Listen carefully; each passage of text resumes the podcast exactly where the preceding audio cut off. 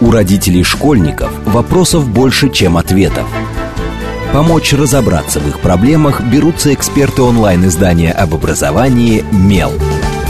Радиошкола «Большой разговор». Программа предназначена для лиц старше шестнадцати лет. Добрый день, в эфире программа «Радиошкола». Это совместный проект радиостанции «Говорит Москва» и интернет-издания об образовании и воспитании детей «Мел». У микрофона сегодня я, главный редактор «Мела» Надя Попудогла. А в гостях у меня Наталья Ремиш, автор серии книг «Детям о важном. Как говорить на сложные темы». И разговаривать мы будем тоже на очень сложную тему, тем более мы ее так как-то... А, очень широко обозначили, что почему важны эмоции детей. Но я думаю, мы поговорим не только про эмоции детей, но еще про эмоции взрослых, про то, как мы друг к другу относимся и что из этого важнее всего, чего нам не хватает, что нам нужно еще улучшить. И у меня будет первый вопрос, такой самый простой и самый сложный. Мы сейчас очень много говорим об осознанном родительстве, о том, что родители изменились. Они как раз читают книги «Как говорить с детьми о», «Как понимать своего ребенка», «Как э, понимать в том числе эмоции своих детей». Но э, почему-то у меня, на самом деле, нет ощущения, что глобально нас это, нас, в смысле родителей, это сильно меняет. То есть, да, мы получаем некий набор информации, он постоянно увеличивается, количество этой информации, но есть ли какое-то ощущение того, что вот родительство действительно стало таким вот просвещенно осознанным, и в том числе с точки зрения понимания эмоций своих и ребенка, потому что, мне кажется, здесь важны обе стороны. Да, мне кажется, я сейчас скажу банальную фразу о том, что начинать нужно с себя. И э, в первую очередь, когда мы говорим о родительстве, э, первое, что нужно, первое, что, мне кажется, нужно сделать родителю, это подумать, э, в чем он может э, поменяться и как он может э, научиться понимать свои собственные эмоции. Потому что действительно мы получили алгоритм поведения с детьми, и э, сейчас очень много книг, в которых четко прописано, как говорить, что говорить, прописаны диалоги. Но при этом совершенно непонятно, что делать со своими собственными эмоциями, потому что нас эмоции учили подавлять. Мы вчера, например, встречались с проектом «Поиск детей», которые рассказывают, что самая страшная вещь – это закрытая дверь в семье. Мне, человек, который давно, как казалось бы, занимается эмоциями, эмоциональным интеллектом, это было удивительно. Мне показалось, что закрытая дверь – это возможность ограничить свое пространство и дать возможность ребенку побыть самим собой. А на практике оказывается, что, отправляя ребенка в комнату, зачастую родители сами говорят: иди, дверь закрой. Или, например, сам ребенок делает такой выбор, уходит и хлопает дверью, остается сам с собой. На практике именно дети, которые подвержены такому решению проблемы, они потом бегут. Оказывается, семьдесят процентов детей, которых мы называем потеряшки, детей пропавших, это дети, которые сбежали из дома. И, соответственно, те семьдесят процентов, которые не умеют, э, в семьи, в которых нет э, алгоритма решения проблемы, выхода из конфликтов, а, соответственно, осознания своих эмоций и возможности с ребенком это проговорить, те семьи оказываются в группе риска, в той, в той, в той, той группе риска, которая может попасть в семьдесят процентов. Ну, это, на самом деле, прямо как в фильме «Нелюбовь», потому что там же тоже есть эта самая, да, закрытая дверь, и, собственно, там все, и в том числе об отсутствии какого-то эмоционального контакта.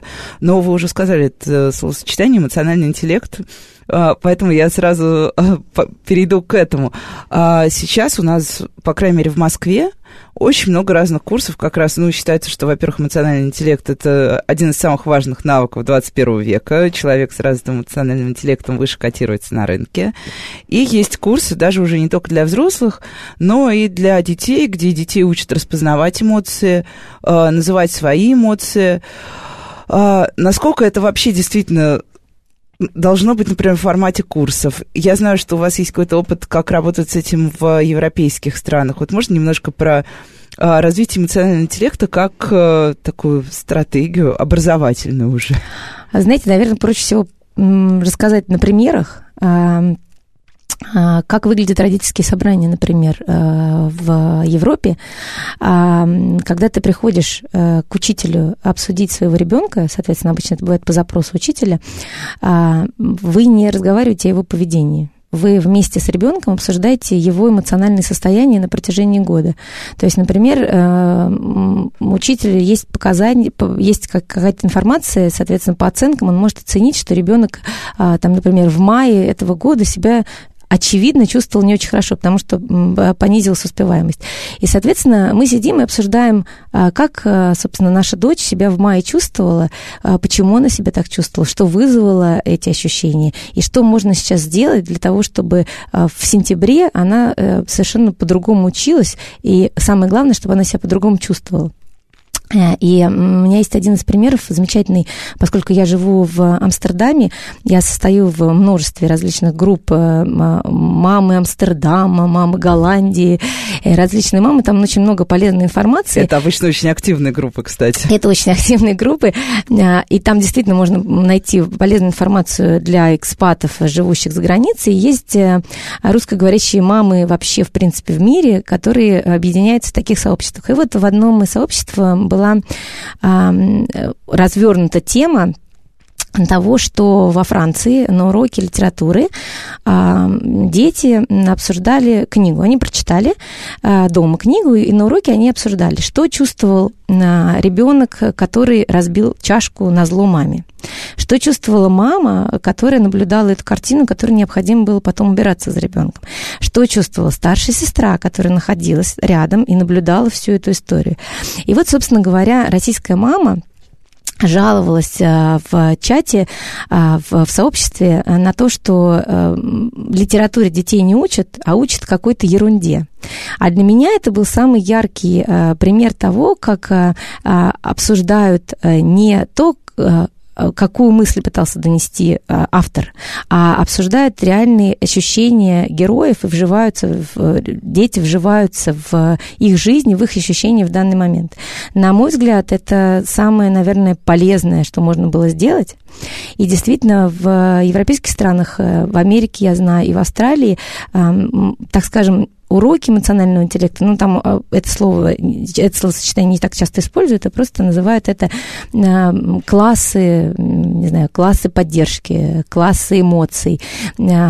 Существует там один-два урока в день, в неделю, когда дети вместе с учителем или с тьютором встречаются, обсуждают какие-то свои проблемы.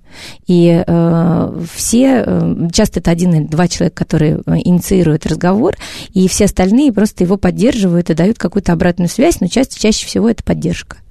Ну, это, кстати, большая проблема, мне кажется, для российской школы, потому что, ну, вот я вижу, что сейчас тоже в, э, ну, по крайней мере, в московских школах начинают как-то учить, да, детей э, работать с эмоциями, ну, не, не на уроках литературы, к сожалению, э, но при этом э, школа вообще лишена какого-то, это парадоксально, потому что школа вызывает у всех массу эмоций, но внутри себя школа лишена какого-то эмоционального такого... Э, эмоционального момента, когда мы это очень ярко видим, например, на, когда происходят какие-то трагические события, и начинается потом разбор этих событий, выходят учителя, говорят, да, мы замечали, uh-huh. он как-то не так себя вел. Выходят ученики, говорят, ну, он замкнутый, занимался вообще непонятно чем, мы с ним, естественно, не дружили. То есть школе, судя по всему, тоже нужно как-то заниматься этим последовательно, российской школе. Я, да, я очень за то, чтобы мне говорили, что мой ребенок, например, плохо ладит со сверстниками, если вдруг у него есть такая проблема, потому что отчасти это может быть причиной плохой успеваемости даже, потому что ребенку не хочется, mm. например, находиться в классе, он чувствует дискомфорт. Но как, как вообще, неужели нужно действительно вот с трех лет, когда дети начинают там более-менее связно уже говорить, нужно говорить ребенку, как каждый день спрашивать его, как ты себя сегодня чувствовал, что ты переживал, что у тебя есть, какой здесь должен быть алгоритм, вот у родителей именно. Я сейчас хочу сначала прокомментировать школу. На самом деле, почему такие классы в текущий момент, я считаю, могут быть даже опасны для российской школы, потому что, когда ребенок открывается в таком классе и говорит своим одноклассникам о своих проблемах, потом, если дети не подготовлены, и если они не понимают, что такое безопасная эмоциональная среда, когда они выходят за пределы класса, они этого ребенка могут травить за эту проблему. Да, и... и, да, его слабость превратится просто, да, в очередную... Да, да и, и ребенок на самом деле оказывается в, уязвлен, в уязвимом положении, и э, может это закончиться совершенно разными, разные пути э, развития конфликта могут быть. Поэтому Конечно, очень важно, чтобы с двух сторон шло развитие эмоционального интеллекта. С одной стороны, чтобы это как-то транслировалось в школе, с другой стороны, это, конечно, семья. Потому что в семье развитие эмоционального интеллекта начинается с момента, как ребенок, по сути, рождается, когда он начинает нам улыбаться в ответ, просто потому что мы ему улыбаемся, и он учится. Или начинает проявлять эмоции или какие-то жесты в виде объятий. Опять же, он у нас этому учится. Также и все остальное. Если вспомнить маленьких детей, как они себя ведут, это те самые истерики, бросание вещей, или как буквально на днях мой ребенок взял чашку каши и бросил на пол, глядя мне в глаза демонстрационно. Меня сегодня, кстати, спросили в редакции, неужели, а почему вы позволяете детям все это делать? Да, ну вот опять же, я, я не то чтобы готова ей это позволять, но я понимаю, что в этот момент она испытывает агрессию, она испытывает злость, отчаяние, но проговаривать этого она еще не может, она не умеет э, проговорить, и, соответственно, она не, не может э, с, этим, с этой эмоцией ничего сделать. Конечно, нежелательное поведение, э, оно э, получает определенный фоллоуап, и э, маме важно сказать, что это неприятно, это ведет к определенным последствиям. Смотри, мне теперь нужно убирать пол, пятна, не знаю, на диване, на стуле. Это все очень неприятно и меня расстраивает. Но, с другой стороны, с, э, обязательно также проговорить с ребенком, э, отзеркалить его эмоции, и объяснить ему, что он в этот момент злится. У тебя эта злость сейчас э, на что? Почему ты так поступила? Э, что вызвало э, такую реакцию? На что ты обиделась? Э, очень часто э, мы, взрослые, э, проговаривая свои эмоциональные состояния, получаем определенное облегчение. Это как у, на приеме психотерапевта или как, на самом деле, звонок подруги. Ты знаешь, я сегодня схожу с ума, не знаю, меня это все злит. И как-то постепенно становится легче. Так, я думаю, ровно такие же эмоции испытывает ребенок. Если он научится вербализировать свои эмоциональные состояния, ему как минимум станет легче. Но важно же, да, не просто говорить там «ты злишься», а говорить «ты злишься, давай поймем, почему ты злишься». Потому что это как раз очень важная история для взрослых, ну, как мне кажется, тоже. Потому что очень часто мы не находим причину вот этого вот, почему я сегодня схожу с ума. Если так посидеть и подумать уже вечером наедине с собой, ты, скорее всего, найдешь эту причину.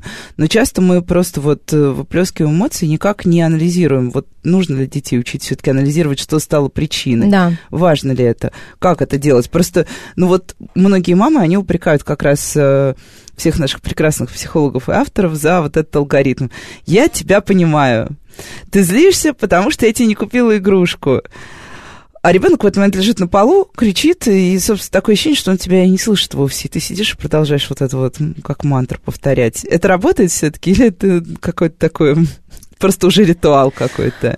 Ну, знаете, я думаю, что здесь совокупность вещей. Во-первых, я понимаю, что злишься, что я не купил тебе игрушку. Это отлично. Это принятие ребенка, принятие различных его состояний эмоциональных. А дальше, как мне кажется, за этим должно следовать пояснение. Я не купил тебе игрушку, потому что. И дальше вы объясняете состояние свое ребенку. Может быть, он в какой-то момент способен понять, в какой-то момент он просто считает ваш эмоциональный фон, но он что-то услышит в зависимости от возраста. А дальше очень важно, об этом очень мало говорят, я считаю, но это критически важные вещи, это позитивное подкрепление. Мы все время детей ругаем, мы все время пытаемся справиться с их нежелательным поведением, рассказывая о том, что так нельзя. И никто не говорит, во-первых, как можно, редко говорят, то есть не рисуй на столе, порисуй, пожалуйста, на бумажке. Вот тебе бумажка, порисуй на бумажке. Или же, самое главное, то самое позитивное подкрепление, это какой ты молодец, что ты не нарисовал на столе. Иногда это лучше превентивно проговорить. Вы видите, что ребенок, например, сидит и рисует на бумажке. Какой ты молодец, что ты рисуешь на бумажке. У ребенка закрепляется позитивное, закрепляется позитивное поведение намного лучше, чем негативное поведение. И дальше для коммуникации, для дальнейшей, это эм, как бы упрощенный путь, потому что он запоминает, что на бумажке рисовать хорошо.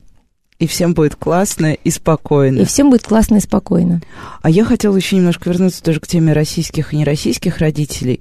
И мне вот интересно, если посмотреть на эмоциональную коммуникацию у нас здесь, в России, родителей с детьми, и как раз уже не экспатов, а вот именно...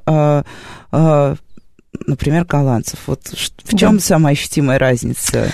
Вы знаете, я уже второй день думаю об этом. И я не живу в России четыре года, и с каждым разом, видимо, мой менталитет тоже меняется.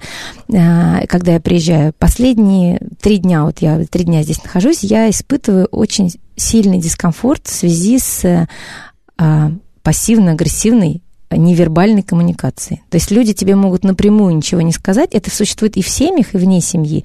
Но закатывание глаз, вот это вот вздохи, отведение, отведение взгляда, оценочный взгляд с головы до ног. Поджатые губы. Поджатые губы. Осуждающее молчание, моя любимая вообще форма. Это катастрофа. На самом деле, и ты даже предъявить человеку ничего не можешь. Ты, тебе хочется спросить, что не так? А человек на тебя смотрит так вот в упор и говорит, все в порядке. А ты понимаешь, что не все в порядке. И для ребенка это двойной сигнал. Ребенок, ребенок тоже это испытывает. Если маленькому ребенку мы напрямую скажем, то ребенку уже подрастающему мы можем легко, потому что мы устали говорить двадцать пять раз, мы можем легко его окинуть взглядом так, что ребенок не понимает, что дальше с этой информацией делать. И это существует в семьях, так общаются папа с мамой, мама с бабушкой, братья с сестрами. И вообще это норма. А на самом деле это не норма. И это, что... кстати, супер закрепляется еще, потому что да. Ребенок очень быстро начинает тоже все это использовать, ну, то, что вот он может воспроизвести, да. Он примерно понимает ситуацию и зеркалит, очень, очень, очень прямо это моментально да, происходит. Да, потому что так же, как ребенок учится улыбаться, глядя на маму, так же он учится закатывать глаза, мама потом это считывает, и это прогрессирует в пубертате, и в пубертате начинаются жуткие конфликты, потому что потеря контакта тотальная, потому что ребенок даже если напрямую не говорит о том, что его не устраивает, как вот выглядит сейчас жизнь в семье, то он выражает это вот этими всеми невербальными знаками. А у меня есть еще такая теория, ну, почему-то мне э, очень часто кажется, особенно когда куда-то уезжаешь из э, своей там зоны комфорта условной, э, что в России вообще есть такое отношение к детям. Мой друг однажды сформулировал, что россияне воспринимают детей как какое-то вот такое вот неприятное состояние, в котором ты находишься, и вроде бы что-то чуждо еще в тебе, и нужно от этого избавиться. И э, ребенок, он не воспринимается как э, человек, он воспринимается как какой-то вот, э, ну, я не знаю, там, объект, который тебе даже чуть-чуть мешает, раздражает, и это тоже э, постоянно создает у многих вот этот вот эмоциональный фон, когда хочется закатить глаза, захлопнуть дверь и отделиться. Э, я не знаю, есть такое, нет, вот как, как вам кажется? Ну и вообще нет просто даже уважения к ребенку. Мы постоянно учим детей уважать взрослых, но мы никогда не учим взрослых уважать детей. Это... Да. Вы знаете, я сохранила все свои детские дневники с, с одной целью – не повторить этих ошибок. Не потому, что у меня были какие-то особо жесткие родители, а потому что они жили в советской системе и делали те же ошибки, которые многие люди делают сейчас, и которые я тоже иногда делаю, потому что я живу в, выросла с определенным паттерном поведения. И вот в начале каждого дневника написано «ребенок тоже человек», потому что мне было непонятно, почему фраза «я так сказала» – это нормально. А мне хочется знать все-таки почему, почему сейчас это можно или нельзя. Действительно, с уважением есть некая проблема, потому что дети растут в такой парадигме, что ты должен уважать взрослых, причем всех подряд, а это тоже большая... Да, потому что просто они взрослые. Потому что они взрослые. А это большая ошибка. Опять же, вот, например, я сейчас занимаюсь проектом о потере, о пропавших детях, и потому что всех взрослых надо уважать, дети уходят с этими взрослыми совершенно непонятно куда, потому что взрослых просят, просят помочь и донести, поднести, и потом эти дети пропадают. И вот взрослых надо уважать, а то, что ребенка в ответ надо уважать, и, в частности, выражать это в своем поведении, в тех словах, которые ты употребляешь. Вот этого нет. Конечно, с этим проще в, в той же Голландии, потому что Голландия вообще страна детей, там все построено на уважении. Вот мне, например, очень интересный для меня показатель разводов, как выглядят разводы в Голландии. Прежде чем развестись, вы попадаете к такому, так называемому divorce advisor, человеку, который вас консультирует по разводу. И а, прежде чем начать вообще какие-либо дискуссии по дележке имущества и детей, а, этот человек проводит ну, там, три месяца сессии, потому чтобы научить вас друг с другом договариваться, чтобы и, и цель его, цель этих сессий, а, заставить вас, ну не заставить, вы должны это сделать в итоге добровольно, приходить на утренники к ребенку, сидеть вместе рядом, смотреть, а потом идти вместе пить кофе с круассанами для того, чтобы ребенку было комфортно в новой, в новой как бы, парадигме существования, когда мама и папа не вместе. И чтобы не было одного плохого и другого хорошего, да. как у нас очень часто бывает после развода, да. в зависимости от того, с кем остается ребенок. Да, и вот в этих бумагах, которые вы в итоге потом подпишете через там, три месяца после проведения этих сессий, вы начнете вести брак, у вас будет идти бракоразводный процесс, в бумагах будет прописано вот все вплоть до того, как вы общаетесь с детьми, где он э, и какую кашу ест, для того, чтобы потом у вас не было конфликтов на почве таких мелочей, и для того, чтобы э, у вас была... Вы, вы сейчас научились проговаривать все эти моменты. И для того, чтобы дальше эмоциональный фон, в котором существует ребенок, был спокойный. И этот диворс-эдвайзер первое, что спрашивает, есть дети, нет? Если дети, детей нет, мне вообще не волнует, как вы разойдетесь. Если дети есть, то мы делаем все для того, чтобы вашим детям было комфортно. Ну, мне кажется, да, это то, чего нам всем не хватает, потому что, мне кажется, даже... А медийная повестка, она очень часто, ну, у нас же любят транслировать разные громкие разводы, и большинство этих разводов идет как раз в парадигме, что кто-то обязательно оказывается плохим. Ну, бывают ситуации, когда действительно это так и есть, но а, мне еще а, очень смущает тема того, что, ну, мне кажется, что в России есть вообще запрет такой, ну, подсознательный какой-то запрет на сильные эмоции и ранжирование эмоций как плохих. Ну, там, например, злость – это плохо, ты злишься – это плохо, ты не должен злиться. Или вот ты обижаешься, обидчивых, знаешь, куда, вот где живут обидчивые, вот и так далее. Вот я не знаю, тоже это верная гипотеза или нет, и что делать с... так называемыми плохими эмоциями? Знаете, мне вообще кажется, что все идет от слов. Во-первых, например, тот же эмоциональный интеллект, когда люди слышат эмоциональный интеллект, они все-таки думают про интеллект. Когда они слышат про психическое здоровье, которое, например, там в Великобритании сейчас транслируется везде с, с, с, сверху от королевской семьи, которая поддерживает различные фонды по психологическому здоровью или психическому здоровью, это сразу, ну, это про психов, это не про нас. И э, это же касается эмоций. У нас эмоции, восприятие эмоций эмоционального человека – это человек, который э, склонен к истерикам, скандалам. Э, и э, когда родители мне пишут о том, что мой ребенок эмоциональный, это всегда э, с таким легким оттенком это проблема. Паники. Да. Да. Что мне с этим делать? На самом деле мы все склонны к эмоциям. И вот если вернуться к тому, о чем вы говорили, что родители... немножко, знаете, ребенок – это проблема, и э, тут в первую очередь самому родителю нужно признать в себе эмоции, что я сейчас, мне сейчас с моим ребенком тяжело. Вот мне конкретно плохие эмоции в самих себе по отношению к ребенку зачастую очень сложно признать, а мы тоже имеем на них право. И, соответственно, у наших детей есть право на плохие, так называемые плохие эмоции. На самом деле это просто эмоции, та же злость, или гнев, или э, слезы. Вот тоже мне интересно, что я вижу четкое разделение по гендеру. Если мальчикам нельзя плакать, им можно злиться, то девочкам нельзя злиться, им можно плакать. Чаще всего э, девочка, которая там в явном гневе, вызовет у родителей протест. Лучше пусть она поплачет. А мальчик с плачущим, мы знаем обычно... Ну, зато мужик... мальчик, да, который топает и машет кулаками, это ого-го, это да, здорово. это здорово, это мужик, мужик растет. Мужик, да, мужика вырастили. Да, и эмоции, конечно, разные присутствуют, и здесь и должны присутствовать, это нормально, потому что вы не можете выключить только плохие эмоции, оставить хорошие. Если человек подавляет в себе эмоции, как взрослый, так и ребенок, он подавляет все эмоции в себе. Но в то же время есть то, о чем, мне кажется, здесь есть подмена понятий, то, о чем мы дальше говорим, о том, что есть желательное и нежелательное поведение. Ты можешь злиться на сестру и можешь даже испытывать сейчас ненависть, как угодно это назови, но тебе не надо бить ее совком по голове. Это, это разное, разное поведение. Это тоже очень интересно, как выглядят детские площадки в Голландии. Родители не вмешиваются в отношения детей на детских площадках. Иногда даже это... если лопаткой лупят? Да. Да, это выглядит иногда очень странно, то есть они наблюдают до конца, пока уже, знаете, до ну, первой понятно, крови. Да, да. Да. Они смотрят, потому что они считают, что дети должны учиться вот в этом конфликте выяснять отношения самостоятельно. И они испытывают там волну эмоций с одной и с другой стороны дети. И в итоге зачастую то, что я наблюдаю, что действительно они как-то это решают. Потому что один ударил, второй ударил, они поняли, что удар – это неприятно, и разошлись по разным углам. И конфликт решен. С другой стороны, когда в это в, в бежит, беж, бегут с двух сторон мамы, начинают в эту историю э, интегрироваться, конфликт только разрастается в обе стороны.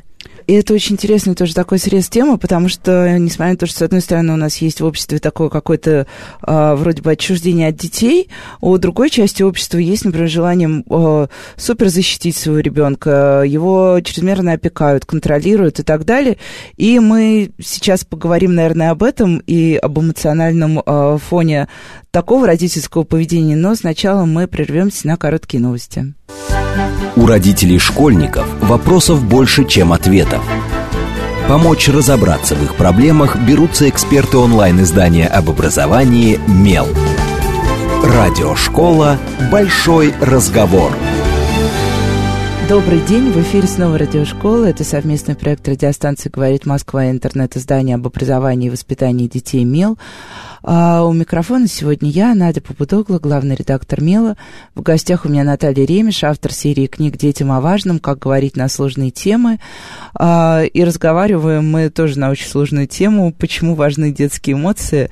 Но мы уже в первой половине программы договорились о том, что важны не только детские эмоции, но и эмоции родителей, и в том числе поведение родителей и детей, и что в этом поведении есть такая очень большая эмоциональная составляющая, которую важно для самого себя понимать, фиксировать и как-то с ней, возможно, иногда работать.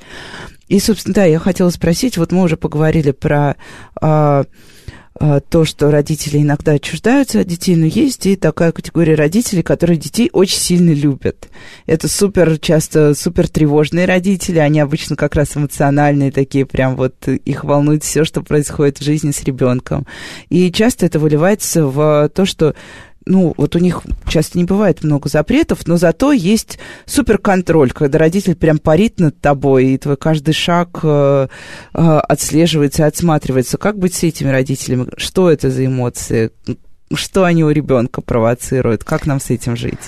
Ну, известная, по-моему, формулировка про маму вертолёта. Мама вертолёта, мама вертолёта, да, они самые. Да, мне лично, мне просто интересно понять, я задумывалась часто, откуда это пришло. Наверное, от того, что, опять же, мамы, которые много читали, или у которых, во-первых, много свободного времени, во-вторых, они много читали и хотят воспитать детей по-другому, у них это выражается, вот выразилось в этой гиперконтроле, потому что если контролировать, значит, есть ощущение, что все будет так, как я хочу, чтобы не попал под плохое влияние, чтобы здесь не упал, чтобы здесь э, не услышал чего-то лишнего.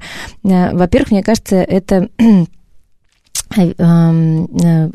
пришло от непонимания э, реальности, да, к тому, что реб... какая задача родителя? Задача родителя адаптировать, как, на мой взгляд, на взгляд многих психологов, с которыми я этот вопрос обсуждала, задача родителя адаптировать ребенка к жизни. Соответственно, он будет в жизни встречать горки, с которых он будет слетать. Он будет в жизни встречать детей, которые будут ругаться матом. И бить его лопаткой. И бить его лопаткой. Он будет это все встречать. И задача родителя научить ребенка адапти... адаптировать, нау... адаптировать его, научить его на это реагировать. Какой-то родитель, как какой-нибудь папа с таким явным шовинистским уклоном скажет: давай, иди ударь его в ответ, за себя надо постоять, бей их, главное не плакать, он скажет так, он так будет адаптировать ребенка. Это его выбор, ну, согласны мы с этим или нет, это папа таким, таким образом решает. А другая мама будет прижимать ребенка к себе, отгонять всех остальных и стараться, знаете, я действительно встречалась с такими мамами в Голландии, с русскоговорящими мамами, которые оставят своего годовалого или полуторагодовалого ребенка в песочницу, игрушками выкладывают такую видимую линию, чтобы другие дети туда не подходили. Ого. Потому что нечего нам с этими... Да, нечего нам с этими общаться. Вот здесь у нас ви ай пи-клуб, мы вот здесь будем сидеть, а вот те дети пусть к нам не подходят. Потому что голландские дети, у кого у постоянно, это постоянный насморк, это постоянные раскрашенные, разодетые, они, в отличие от русских детей, одеваются как хотят, они ходят в холодную погоду в шлепках, и российские мамы пугаются, что ребенок это как бы... Заберёт... Но если не насморк, то еще что-то подхватит. Точно, точно. Вот. Поэтому э, мама вертолета, это, конечно, для меня, честно говоря, диагноз, потому что э, это те женщины, которым в первую очередь нужно разобраться в себе и в своих эмоциях, почему они контролируют ребенка. На самом деле, это человек, которому тяжело жить, потому что, представляете, контролировать двухлетнего, трехлетнего, семилетнего, а потом четырнадцатилетнего, это невозможно. Это очень тяжелая задача для родителей. И вот эта вот возможность, э, умение отпускать ребенка, даже спуститься с горки или, э, не знаю, даже порезать ножом яблоко, да, как-то обезопасить его, не знаю, надеть какие-то перчатки, но дать возможность это сделать. Это очень большой труд, который мама берет на себя. Она постоянно находится в неврозе, потому что она переживает за этого ребенка. И как следствие ребенок находится в таком же невротичном состоянии, потому что дети, соответственно, логично. Во-первых, если у него одни сплошные границы, он себя некомфортно чувствует, плюс у него границы по эмоциям, потому что в этот момент он хочет куда-то бежать, а мама его останавливает. В общем-то, ни ребенку, ни маме здесь никакого, никаких плюсов они не получают. Ну, кстати, очень интересно. Я помню, что однажды на русском языке вышла книга немецкого автора. Я не помню, к сожалению, ее имя. Но это была книга «Когда мама на меня кричала». И там рассказывалось о семье двух пингвинов, мама пингвин и ребенок пингвин. И вот мама пингвин кричит, и от имени ребенка пингвина описывала, что вот я чувствовала, что у меня отрываются крылышки, ножки отрываются, клювик улетает, а потом мама на меня накричала, собрала меня, сшила, и вот я вроде бы уже э, в порядке. И у этой книги был супер негативный фидбэк родительский. То есть они написали, мне кажется, это был... Э, я очень люблю читать родительские рецензии на книги, и там это был просто поток э, негативных э, историй о том, что такие книги не надо издавать. Чему учит эта книга? Вот мне казалось, что эта книга учит как раз достаточно важной истории про то, что она полезна для родителей, потому что он смотрит на ребенка в этот момент, когда он читает ему эту книгу. Да. И она полезна для ребенка, потому что он понимает, что иногда, да, у тебя крылышки и ножки, да, вот от эмоций могут разлетаться в разные стороны. И функция мамы в том, что она тебя все-таки соберет, даже неважно, там она на тебя накричала, или какой-то еще взрослый на тебя накричал, или другой ребенок. Она тебя соберет, сошьет, погладит, и вроде бы у вас все будет дальше хорошо. Вот э, что с книгами? У нас есть вообще книги, которые учат детей? Нужны ли такие книги? А ну, я считаю, Я считаю, что вообще книги про эмоции — это книги, которые э, должны быть предназначены для так называемого семейного чтения. Да, вот мне кажется, это обязательно нужно, это как раз вот, когда вы садитесь, лучше даже в втроем или уже да. вчетвером, в зависимости от размера семьи, вместе читаете. И здесь очень важно, да, что вы говорите втроем или вчетвером. Я, когда разговаривала с издательским домом о, о том, чтобы издавать книгу, чтобы в ней обязательно был такой персонаж, как папа, что папа интегрирует жизнь, издательский дом мне сказал, что у нас папы книги не читают. И это... я считаю, огромной проблемой, потому что в той суете, в которой находится семья в течение дня, в будни, но на самом деле и выходные тоже, существует определенный калейдоскоп действий, и время, которое вы можете провести с ребенком, зачастую это те самые полчаса или час перед сном, когда вы можете пообщаться. Когда тогда еще общаться с ребенком? Прекрасная возможность для того, чтобы сесть, лечь вместе, почитать книгу и обсудить, в частности, эмоциональное состояние тоже, потому что вы замедляетесь в течение дня, вы в, таком, в такой гонке, а к вечеру вы замедляетесь и можете отдохнуть и с ребенком как раз использовать это время для того, чтобы выстроить тот самый эмоциональный контакт. Я считаю, что чередовать нужно маму, папу читать, ну, в зависимости, опять-таки, от семьи, если там родители разведены, то время, которое ребенок проводит с папой, оно тоже необходимо там интегрировать такие книги. А много ли книг... Сейчас э, они стали появляться. На мой взгляд, многие книги слишком сложные для детей, потому что, когда мы говорим про эмоциональный интеллект, мы прям про какую-то науку говорим. Ну да, это звучит очень так... Да. Сразу чувствуешь ответственность какую-то. Да. А ребенку нужно все просто и понятно. Нужно на примерах, фактически задача книги вызвать у ребенка эмпатию по отношению к тем героям, которые, которых он читает. Даже если это негативный герой, задача книги, которая говорит про эмоции, вызвать эмпатию, дать ребенку возможность почувствовать себя на месте этого человека, существа, животного. Родителю понять эмоции ребенка или ребенку понять эмоции родителей. Конечно, в, на, там, на английском, на голландском языке таких книг значительно больше. Я думаю, что они в ближайшее время будут приходить, потому что, очевидно, это тренд в России сейчас. Ну, будем надеяться, что не все книги будут получать такой разгромный да. в итоге. Но здесь, мне кажется, просто это была такая триггерная для родителей тема, потому что э, то, что мы кричим на, на детей, если мы даже посмотрим на те же самые родительские какие-то форумы, материнские группы, то я накричала на ребенка, это будет стандартная жалоба, там, типа, я что, теперь плохая, как мне с этим быть и так далее. Но я спрошу еще про э, другую историю, уже не с криком, а с таким... Э, ну, скажем, да, прям, наверное, с насилием в семье.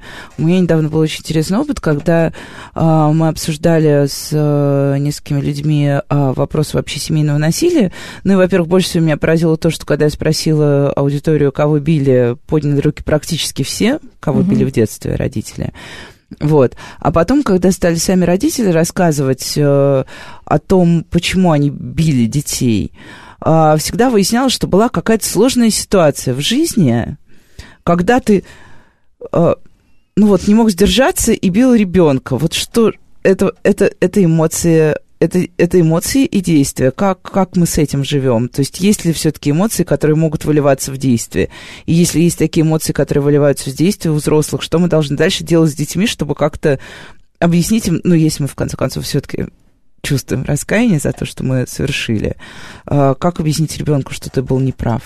Ну, мне кажется, это все разговор о границах. Возвращаясь к мамам вертолетам, это обычно женщины, которые контролируют физи- физическое состояние ребенка, то есть залез на горку, упал, порезался и так далее, но абсолютно не, не выставляет границы в эмоциональном поведении ребенка, именно в, в том, как они себя ведут, как они со своими эмоциями справляются.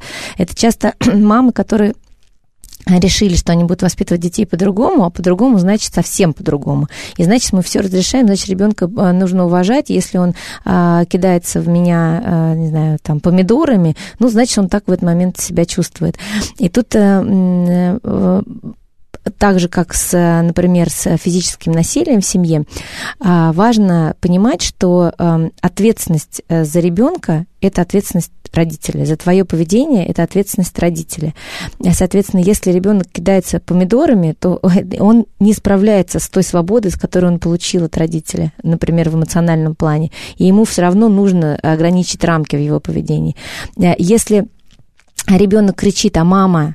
в ответ, например, может позволить себе его ударить, она фразой «он меня довел» перекладывает ответственность на ребенка. Она не может этого делать, потому что это ее ответственность в любом случае. Насилие – это всегда ответственность агрессора. И другое дело, откуда берется эта, эта агрессия у человека. Здесь, мне кажется, очень важный момент, до которого я дошла путем переговоров, разговоров с различными психологами, это то, что у нас есть ожидания определенные от ситуации, и когда эти ожидания сталкиваются с реальностью, нас просто уносят, потому что реальность совершенно другая.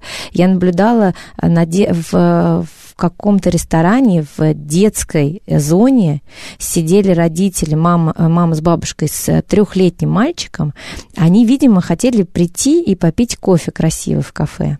И вот они посадили этого трехлетнего ребенка, который, естественно, сидит на месте. Подвязали салфетку, да. Поставили фарфоровую чашку, наверное, еще. Да, он все разливал, он крутился, он спускался, поднимался, и он физиологически не может сидеть на месте, ему три года.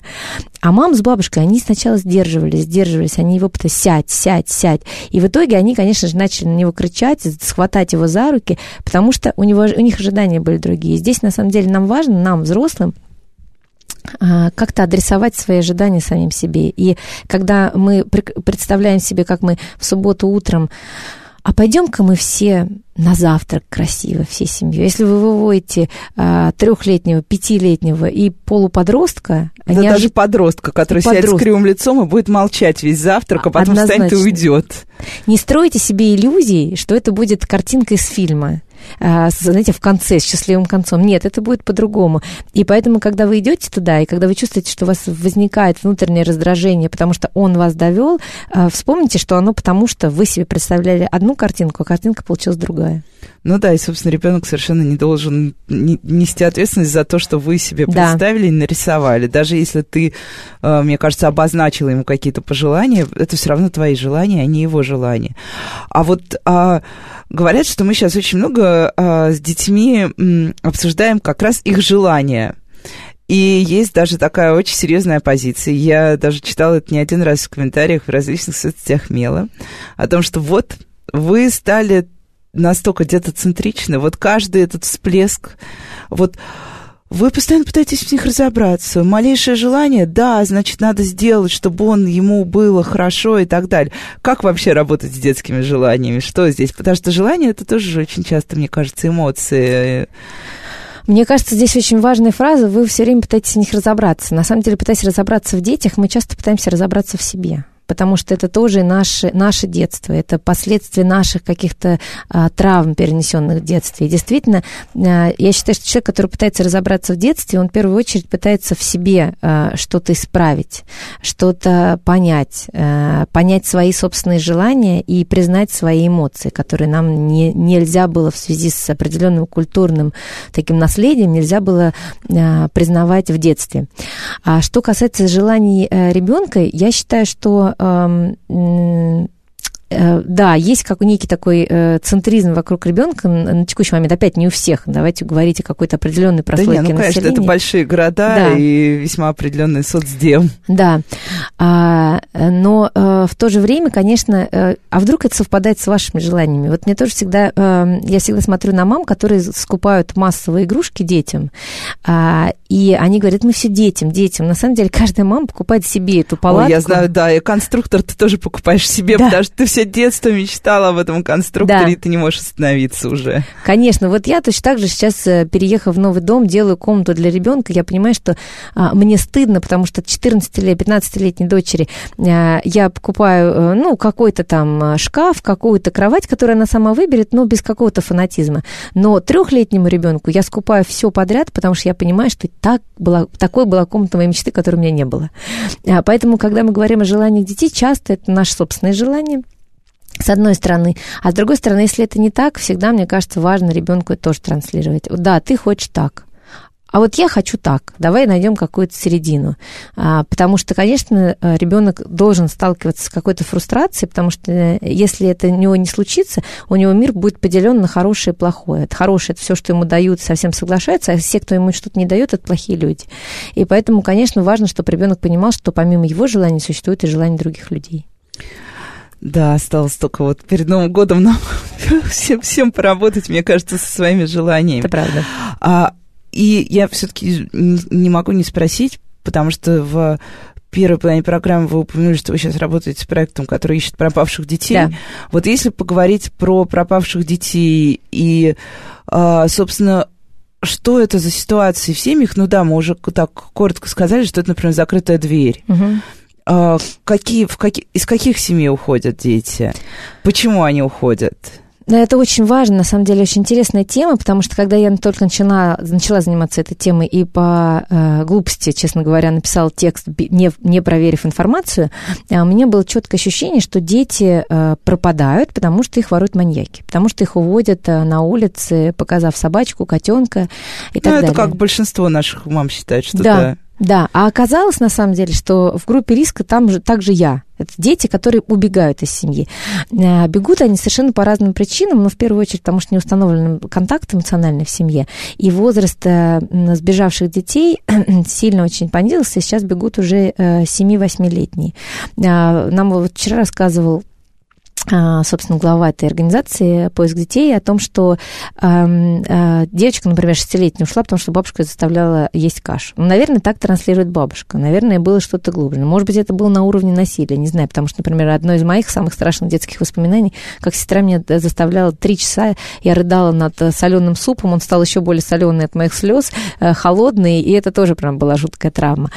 Но дети бегут, кстати, семьдесят процентов детей, которые, бег, которые сбегают, это, вернее, которые теряются, это дети, которые сбежали. И дальше они просто, кто-то пошел погреться в, и провалился там в люк, кто-то зашел на стройку и упал, сломал ногу, mm-hmm. не мог всю ночь выйти. И, собственно, они сталкиваются с такими ситуациями. Дальше кого-то находят, кого-то не находят, но... Что здесь важно сказать, что давайте не сразу не представлять себе Я, какие-то, э, э, какие-то неблагополучные семьи, из которых бегут вот да, дети. Да, да, да, потому что мы же считаем, что дети убегают от, часто от э, какого-нибудь отца алкоголика, которого да. там лупят с утра до вечера, ну и что-то такое вот. И это не так, они бегут от непонимания. А непонимание может быть совершенно благополучно с виду семьи. Семье они бегут от того, что их не слышат, потому что это фактически такой крик о помощи, что если уж... То ми... есть это последняя попытка привлечь к себе внимание. Последняя попытка, да, последняя попытка достучаться до родителей, потому что родители их не слышат. И э, часто это... Во-первых, часто то, что, что, о чем нам вчера рассказывали, часто по соцсетям потом становится понятно, что ребенок был уже в не в самом лучшем состоянии. Например, двенадцатилетняя девочка, которая в соцсетях регулярно выкладывает себя с алкоголем, понятно, что надо родителям было задуматься, что они не видели они ее в соцсети, или они не предпринимали, или они ее просто давили, ругали за это. Не за, знаю. Каждую, за каждую новую фотографию, да. где ты была и что ты делала. Да. А вот, но часто это, на самом деле, благополучные семьи, просто в которых которых ребенок существует, как часто в семьях он существует, и у него есть ряд задач, там, не знаю, выкинуть мусор, хорошо учиться и не бить сестру, а все остального нет. И родители, собственно, не знают, чем этот ребенок живет, даже когда ему семь, восемь, девять лет, потому что такой непонятный возраст, что уже не малыш, не пообнимаешь, ну, ну уже в школу отправили, в и принципе, уже сняли да. с себя ответственность. Школа же тоже школ... должна воспитывать. Да, потому что уже, школ... уже ответственность на школе. А если... А, а, а вот, я не знаю, просто есть ли там такой опыт, то есть вот когда ребенка находят, а с ним что дальше? Работают психологи, его просто возвращают в семью, там есть какой-то алгоритм движения? Потому что понятно, что если вот даже нашли ребенка и просто вернули его в семью, там же все равно остается вот этот вот э, люфт того да. же самого, то есть... Тут та же бабушка, которая продолжит через день снова ложкой по голове ешь мою кашу. Да, тоже очень интересно. Я не, не вспомню сейчас процент. Там э, есть какие-то определенные цифры, которые говорят о том, что дети э, от, от, от реакции родителя в момент, когда ребенка вернули в семью, зависит от того, зависит от того, убежит он еще раз или нет. У них даже есть мальчик, который шестнадцать раз убегал, и шестнадцать раз все-таки он погиб.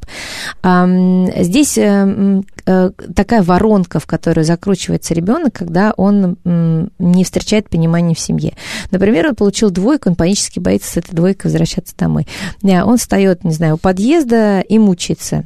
Мучается, мучается, мучается. Он даже заходит в подъезд. Иногда рассказ... вот он рассказывал вчера такие случаи, что ребенок стоял в подъезде, он стоял этажом ниже, он не сделал звонок родителям, он побоялся, все-таки вышел из подъезда и убежал. Принял решение, да. да, в последний момент. И дальше он уходит, он два часа не приходит, он понимает уже, что все сроки прошли, что уже ему будет нагоняй, и он боится еще больше, делает делает следующий шаг, и он уходит, заходит в какой-то подъезд и остается там. Там он ночует ночь, и его уже конеч, конечно, в конце абсолютно накрывает паника, и он абсолютно боится возвращаться домой, и он уходит, не знаю, куда-то еще дальше. То есть...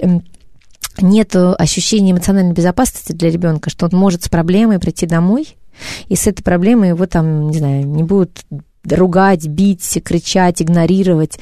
И именно из-за отсутствия эмоциональной безопасности они, собственно, совершают по большей степени такие поступки.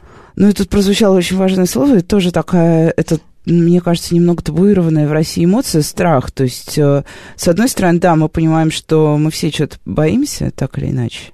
Но при этом, когда начинает бояться ребенок, родители, как правило, достаточно категорично начинают ему объяснять, почему он не должен этого бояться. Да. При том, что, в принципе, страх для ребенка это естественное состояние, даже если мы просто посмотрим на то, как развиваются существа, подобные нам, страх, да, страх, осторожность, они вот идут рядом, они отличаются, но при этом, да, часто сопутствуют друг другу. Как вообще с детьми разговаривать о страхе, например, об их страхах?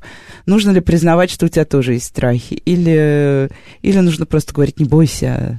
Да, вы знаете, «не бойся» — это как «не, не волнуйся» или «успокойся». Вот фраза, например, да, когда да, человек да, нервничает, она самая... говорит «успокойся». Возьми человек... себя в руки, наконец. Да, да, и человек начинает трясти еще больше. Я вообще за то, чтобы все эмоции принимать в первую очередь, потому что если ты принимаешь и проговариваешь «мне сейчас страшно», то дальше ты можешь конструктивно действовать как-то, выходить в какое-то конструктивное поведение. Хорошо, тебе страшно, а почему? Вот потому-то. А давай подумаем, вот как ко- коучера, работают. Давай подумаем, что можно сделать в этой ситуации. Зачастую, когда человек смотрит, ребенок или взрослый смотрит в самую финальную точку этого страха, в самый конец, и он видит самую, например, худшую картину развития событий, то тогда он может продумать, какие шаги он может предпринять. И уже он тогда вооружен против этого страха. Ну и меньше боится уже. Конечно, соответственно, он меньше боится. И обратная ситуация, когда ему говорят, не бойся, ты не должен, особенно когда это мальчик, там, девочки еще как-то можно бояться, а мальчику совсем ничего бояться нельзя, то у него и нет инструментов. А что ему делать с этим? То есть у него нет инструментов поведения, алгоритма выхода из ситуации. Если, например, это буллинг в школе, или если это, не знаю, страх идти по, темные, по темному переулку, или это страх спать в комнате без света. У него нет алгоритма, что с этим страхом делать. Ну, то есть получается, что ребенок просто остается один на один, один как на раз с той самой не, своей какой-то непроговоренной эмоцией. Да. А, мне кажется, мы опять не успели обсудить примерно половину еще разных э, очень важных эмоций и того, как с ними нам всем жить. Но наше время, к сожалению, подошло к концу. С вами была программа «Радиошкола». Мы обсуждали, почему родителям и детям важно понимать и работать со своими эмоциями. И услышимся на следующей неделе. До свидания.